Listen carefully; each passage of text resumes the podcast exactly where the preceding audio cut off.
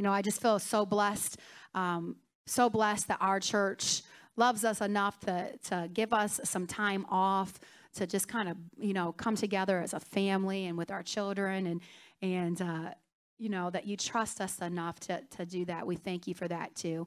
And uh, God is, He's been working and he, He's given me a few words um, during this little break. I, I don't think I've ever, in 20 years of ministry, gone six weeks without preaching. I think it's been about six weeks. And um, though I've been busy at home with some different things with our family, the Lord has been speaking and and uh, He's given me a couple words. And so uh, my husband was like, "Okay, Joy, what are you gonna what are you gonna share?" And I told him two different ones. And the one the one is probably a little deeper and a little better. I would think, but but God didn't want me to share that one yet. He's given me another one that's a little bit more simple, but I believe profound. And so I believe the Lord wants to speak to us today. Sometimes sometimes we make things more complicated than they are, and then we miss what's like in front of our face. You know what I mean?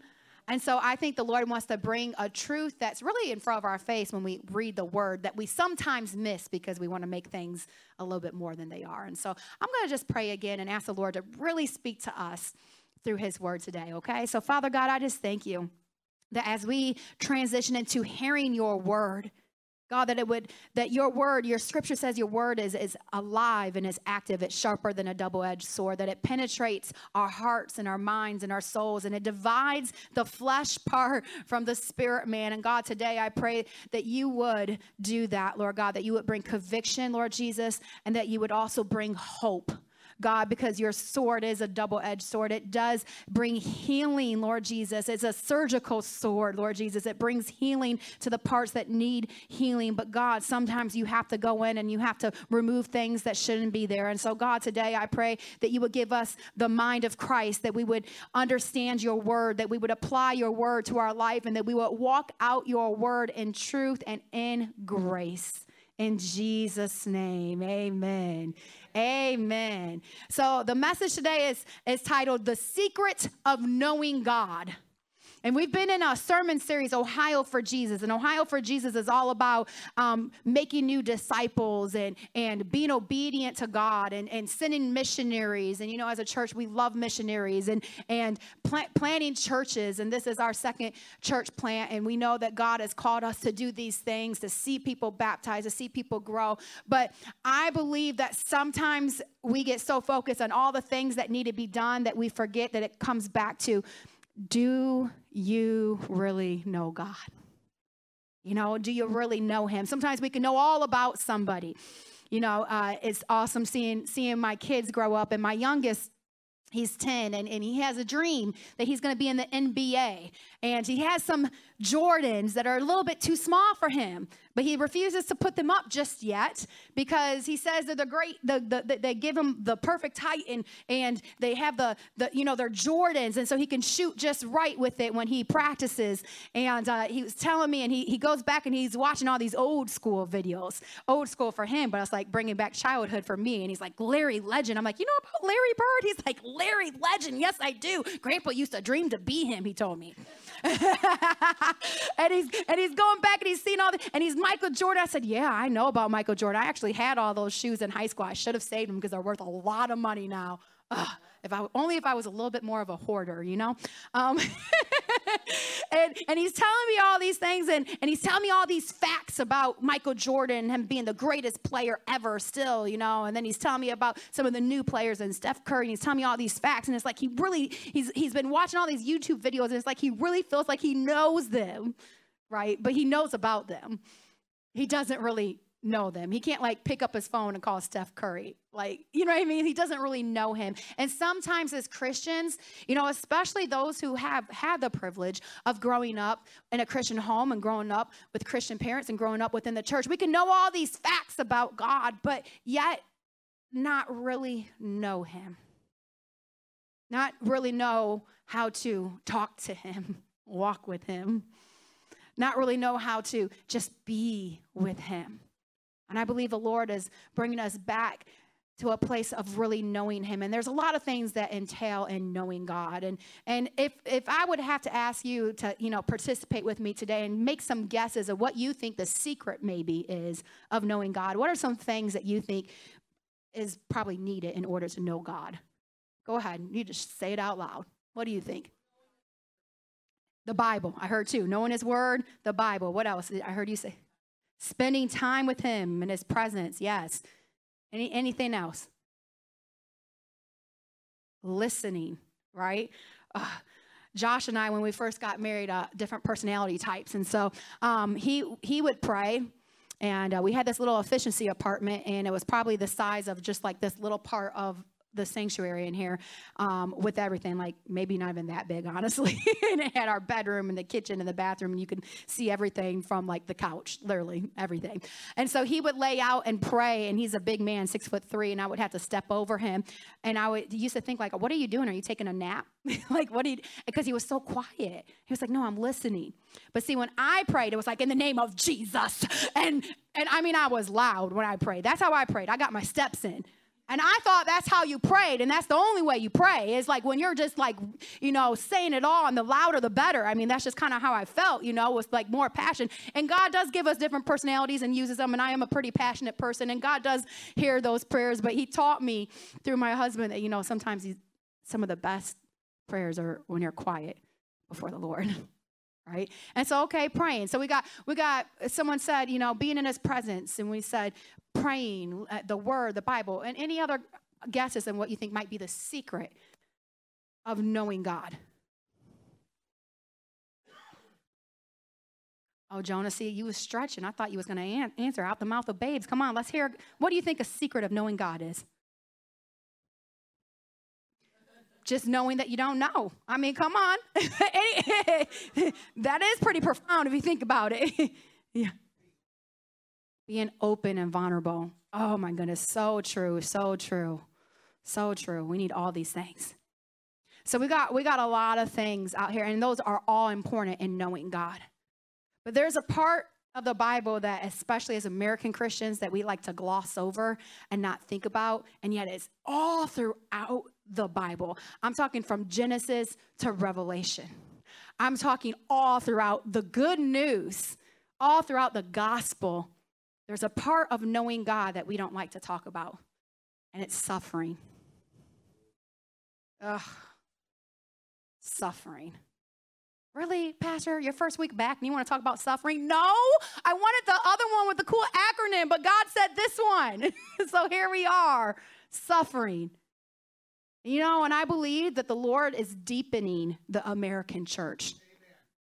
Right? If a missionary in the house, because when we go to other countries, they understand that suffering is part of the gospel. They understand that suffering is that is part of our faith. But as Americans, we have been so sheltered. We used to say so blessed because we used to call, call our blessings our monetary provisions. But when we look at the Beatitudes, blessed are those who mourn. Ugh. Blessed are those who are persecuted. Where is the beatitude that says, Blessed are those who live in the suburbs, have a white picket fence, and are rich? Right? Jesus says, Many are um, in this world, you will have many troubles. But take heart because I've overcome the world. And so today we're going to talk about the secret of suffering. See, all great people in the God, all great people of God in the Bible, they understood suffering. I mean, Abraham Look, look when God gave him a promise, how long he had to wait and the suffering and trying to do it all on his own, right? And yet that promise of, of his baby Isaac, it was even deeper than Isaac. That ram in the in the bush, it, it showed Jesus. We see Jesus through all of this, right? And we see Job and his sufferings. And man, some of the most godly people I know have they just had one trial after another trial after another trial, and yet they're just so in tune with God. It's like, man, but yet they're suffering, and yet they're holy it's amazing. King David. We wouldn't have the book of Psalms without King David. You know, when I was first a Christian, first a believer, when I was a young adult and, and really getting on fire, like everybody was like, oh, the book of Psalms. And I was like, yeah. But I mean, I really liked like the, you know, the New Testament, the epistles and, and James when, when, when, you know, people were, you know, when James was kind of telling us about ourselves, that was my style. And I'm like, I didn't really get the book of Psalms. But the older I've got, the more I've gone through, I'm like, oh my goodness, the book of Psalms. Amen. It just there's it just hits different, right? Jeremiah, the prophets, Moses, and, and Jesus on the cross. I mean, we wouldn't even have the good news if it wasn't for suffering. The disciples and Paul all showed us how to suffer well. And so today, um, there's so many different directions that can go with this, but I'm going to try to narrow it down a little bit. And we're going to just kind of focus on Paul and what he learned about suffering and how we can relate it to ourselves. See, Paul had a dream um, to go and, and, preach the gospel. He was the first missionary, and, and, and, he had three different missionary journeys in the Bible. And, and yet, his ultimate goal, where he really wanted to go, was Rome. He wanted to go to Rome, which was basically like the capital of the world, known world at the time, and he wanted to preach the gospel there. And he finally got there, and we see it in Acts 28. I'm just going to read one scripture here. It says, When we got to Rome, Paul was allowed to live by himself with a soldier to guard him. And, and we see that Paul made it to Rome to preach the gospel, but not in the way that he probably thought. He might not have realized that, that you know, his road to Rome would be paved with suffering, shipwrecks, beatings, persecution, rejection, abandonment of his closest friends. He probably didn't realize that is how he was going to get to Rome in chains. And yet, that was the will of God for his life. And he learned the secret of knowing God through his sufferings. And it taught him how to love God more and even how to love God's people more and even how to love God's enemies more. Whew. Suffering is something so hard to understand. Have you ever asked, why do good people, why do good people have bad things happen to them? Right? It's a question people have been asking forever. Why do good people have bad things happen to them? And when I think about that question, I think a couple of things. Well, one, who's to say really anyone is a good person, right? I mean, the Bible says there's not one righteous, that all of us have sinned, and that our righteousness is of filthy rags to the Lord. So, how, who are we to say anyone's good? Oh, but they're a good person. You know, in a very small way, this week we um, lost our puppy, and it was very sad and very tragic for us. Um, wasn't he wasn't even um, four years old, and and my kids were asking some deep questions. You know, it was the first time we're you know, we're blessed to have our parents, and my grandparents lived a really long life, and it was the first time really that they've had someone close to them, you know, pass away in front of, you know, really in front of our eyes. And and so they were asking some deep questions, and the youngest was asking some really deep questions, you know. Why? Why would this happen? And that's, you know, that's small compared to some of the sufferings that some of us have had. Some of us have endured terrible divorces that feel like death. Some of us have endured the death of our parents or children. Or maybe you're experiencing a wayward child and they're still alive, they haven't died, but you feel like it's death because they're not serving God and you know where that leads. Some of us have endured sufferings in our body and aches and pains, and we put on a smile and, and we try our best, but we are going through it. But some of us have lost our business, lost our finances, have went bankrupt. Some of us have really endured hardships and suffering, and we sometimes think, but why? Why, God? Why do good people go through such hard times? Friends, we've had for decades in our country bad theology that has messed us up with our sufferings. We've had back in the 80s and 90s the prosperity gospel that said, name it, claim it, it's yours. If you have enough faith, you will be healed. You'll never go through anything hard. And then when we're praying and we're believing and we're having faith, and then someone that we love still passes away, we think it's our fault. We didn't have enough faith. We weren't, we, we, we, you know, and we blame ourselves. And, and there was error in that theology, the blab it, grab it theology. And we think, oh, we've done so much better in the early 2000s with our seeker movements and our attractional models that we've made. And we try to make all the focus of Jesus on Sunday mornings and having a crowd and having everything attractive and the smoke and the lights and the focus so much on leadership that we forget servanthood. And that philosophy and that theology, if you will, is, is if you work hard enough and, and you have the excellence in everything that you do well then you're going to get everything you deserve. You're going to you're going to be prosperous and wealthy and influential. I mean all of, of young people you ask them what they want to be now influencer. And we miss it because in both of those in the last few decades of america in both of those theologies that have been preached we have missed the gospel of suffering and the doctrine of suffering. And we've told Americans, come to Jesus and everything is going to be easy and everything is going to be smooth and we're going to slide down rainbows and skip through lily patches. and be like the Care Bears, hold hands and sing kumbaya. And then 2020 hit. and we weren't prepared because we weren't taught the doctrine of suffering. that our faith is not just based on our works and it's not even just based on our faith, but it's based on what Jesus Christ did on the cross, that he suffered and died for you and for myself. For he suffered and died, and he went through pain and he went through hardship. And even before he went to the cross, even in the garden, he was suffering as he was praying and crying out that he, he was in such agony that his sweat became blood. And yet we somehow miss this in our teachings of what it means like to be a Christian. We forgot that there is purpose in our pain. And God, well, Paul t- told Paul about that purpose. As a matter of fact, Paul had it in his mind. You know, he was very zealous and very passionate, and I can relate. He was like, "I'm about to, I'm gonna do everything it takes uh, to to be this faithful person." And before he became a Christian, the Word of God says that he was a Benjamin of Benjamins. He was a Pharisee of Pharisee. He knew the Word. He studied underneath the greatest teachers. And then he says, Everything I had is rubbish now compared to the surpassing greatness of knowing God. And even in the very beginning, when he fell off his horse, and friends, for us to really truly be saved, all of us have to fall off our, our horse, if you will.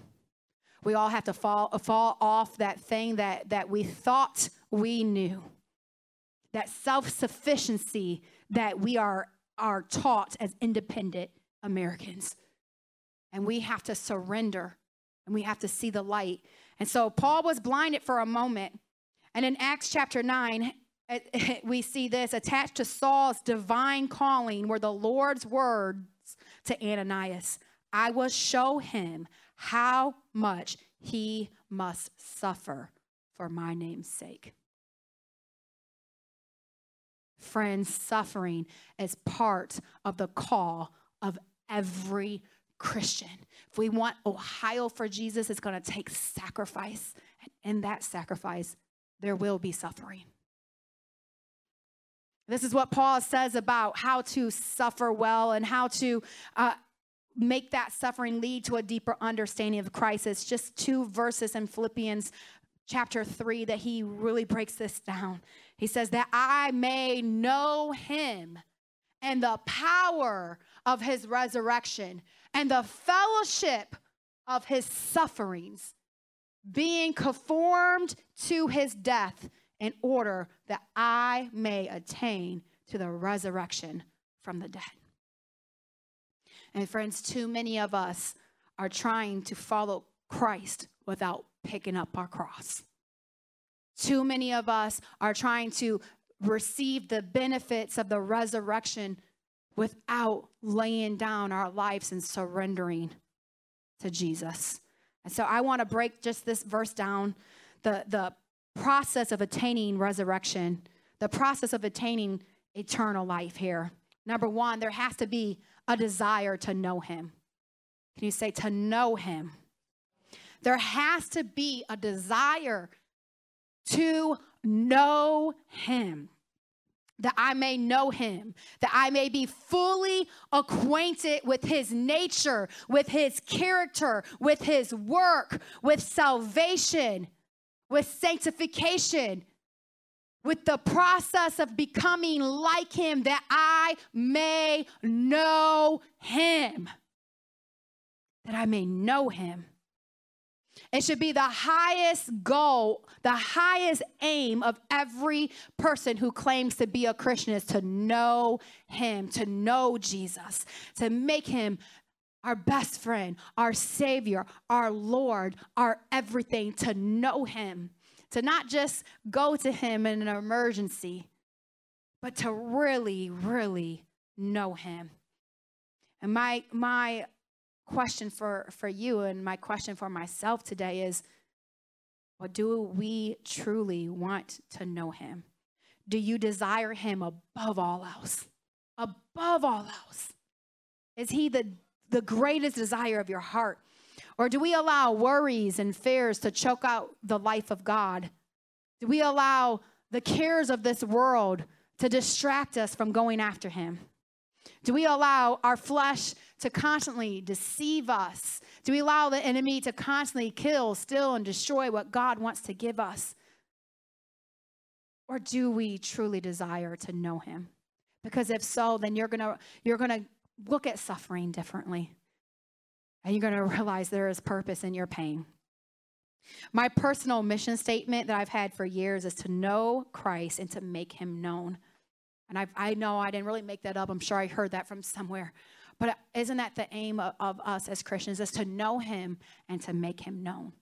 And so, if you want to have that eternal life, if you really want to experience the power of his re- resurrection, then we need to have first that desire. And my prayer today is that God will grow that desire in all of us. Secondly, if you want to attain eternal life, then you must experience the power of his resurrection. And that's called redemption, friends. That's when we are born again, when God saves our soul, when we make that decision that we don't want to live just like how we used to, but now we're a new creature in Christ. That is the power of resurrection. When the old has passed away, and behold, all things are new. That is the power of resurrection. Uh, it's not just salvation, that's the beginning. You know, it's when we are born again, it's like we are baby Christians, but God doesn't want just a, a nursery. He wants us to mature into full adulthood, full maturity in Him. He says, as newborn babies, crave the spiritual milk, but we need to move from milk to meat. We need to move from just being fed to feeding others, friends. And God wants us to mature in Him.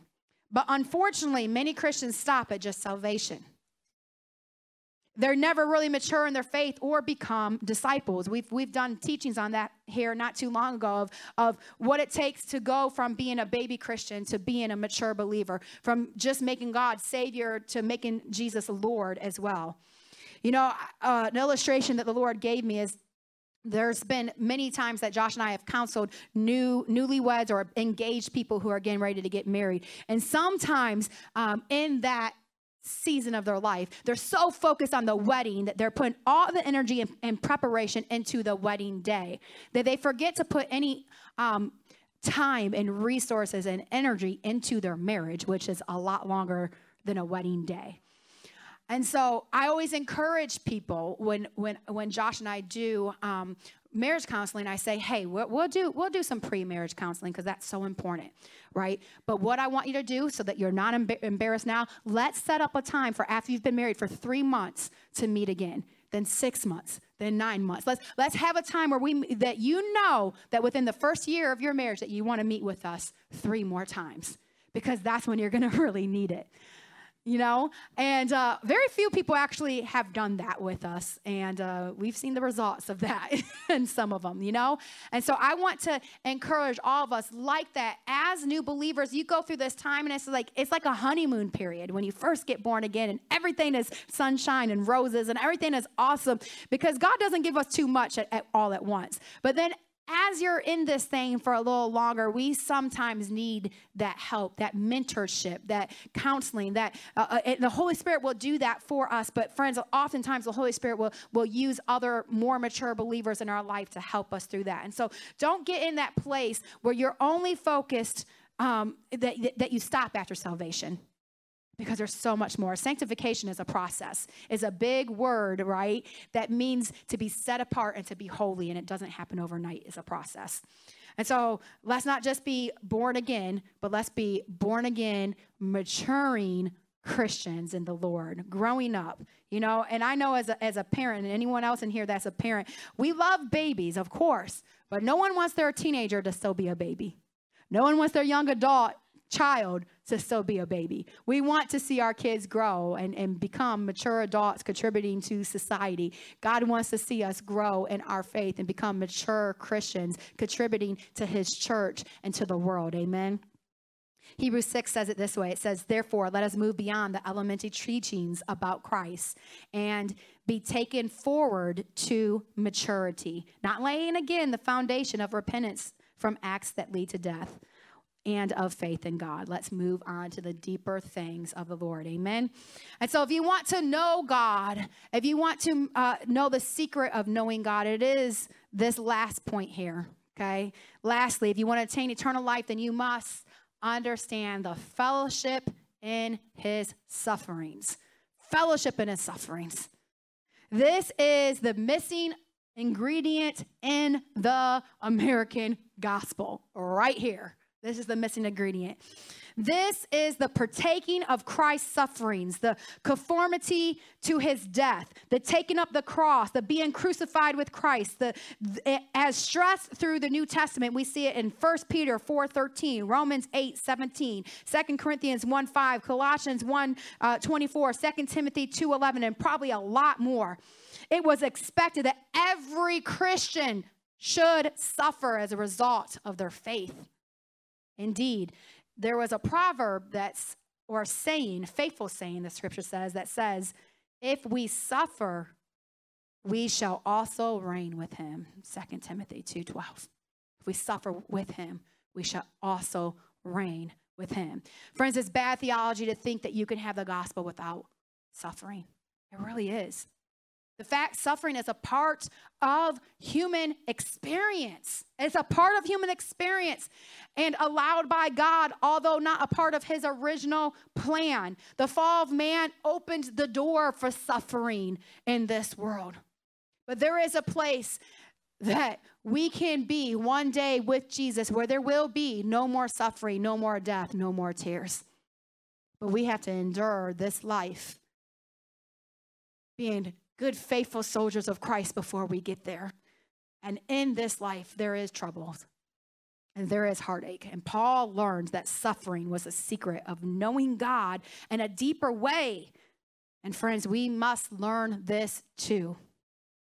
Elisabeth Elliot, who was the wife of uh, Jim Elliot, who was a missionary who was martyred, I believe, back in the 50s, says it has a book and a saying that's it's this your suffering is never for nothing. Never for nothing. There's benefits of suffering. I'm going to share quickly just a few of them with you today. We're wrapping up here. It says benefits of our suffering. Well suffering can get our attention. Suffering can get our attention. Allow god to show his power. When you suffer god can show his power. Test our integrity. Look at job produce perseverance and character, grow and mature us in Jesus, become more Christ like, suffering, become more Christ like, advance his kingdom. It was suffering that advanced the kingdom through Paul. God is with us in our suffering. Sometimes we feel all alone, but in those times of suffering when no one else can really understand, even if they've gone through similar situations, we can really lean on God in that time. Provide discipline, Remove selfishness and pride. Suffering builds our faith. Suffering will help serve us so that we can comfort others with the same comfort that we received in our time of suffering. It can change our focus from earthly things to heavenly things. Suffering can turn even rebels and backsliders back to God. How many of you came to Christ in a crisis and sufferings. I did. Suffering can also, uh, we can attain a greater reward in heaven through our sufferings. Friends, if you have been in a season of suffering, you're not alone. Many of us have. and you're not alone because Christ is there with us. I wish I would have written this down, but it's just coming to me now. I remember as a small uh, girl, my grandma had a favorite um, poem, and it was called Footprints. I would encourage you guys to look that up later. And the basis of the story is that, that um, the that they were there was footprints walking in the sand and there was two it was, it was, the person and god and then there was a time that there was only one and and it was in that time that they were going through the hardest time of their life and, and the person in the, in the poem um, uh, you know asked well where are you god why is there only one footprints and god reminded that he was carrying her or him during that time and that is so true friends sometimes we feel like we are in this alone but we don't realize how much His grace is carrying us through the sufferings. Would you bow your heads with me? I want to end with just one verse, and this verse is a verse that the Lord has, I have been meditating on and memorizing in this season that I've been going through. And it's found in Psalms 34 19. Many are the afflictions of the righteous, but the Lord delivers him out of them all. Father God, with our heads bowed, Lord God, with our eyes closed as we are surrendering to you right now, Lord. God, I thank you for reminding us that there is purpose in our pain. God, I thank you for reminding us, even though we don't necessarily like it, it's not fun. That God, there are benefits to our suffering, that we get to know you more. That we can't have the power of your resurrection without the sharing and the fellowship of your suffering. And God, I pray even now, Lord Jesus, that you would help us have an eternal mindset, that our eyes would be fixed and focused on you.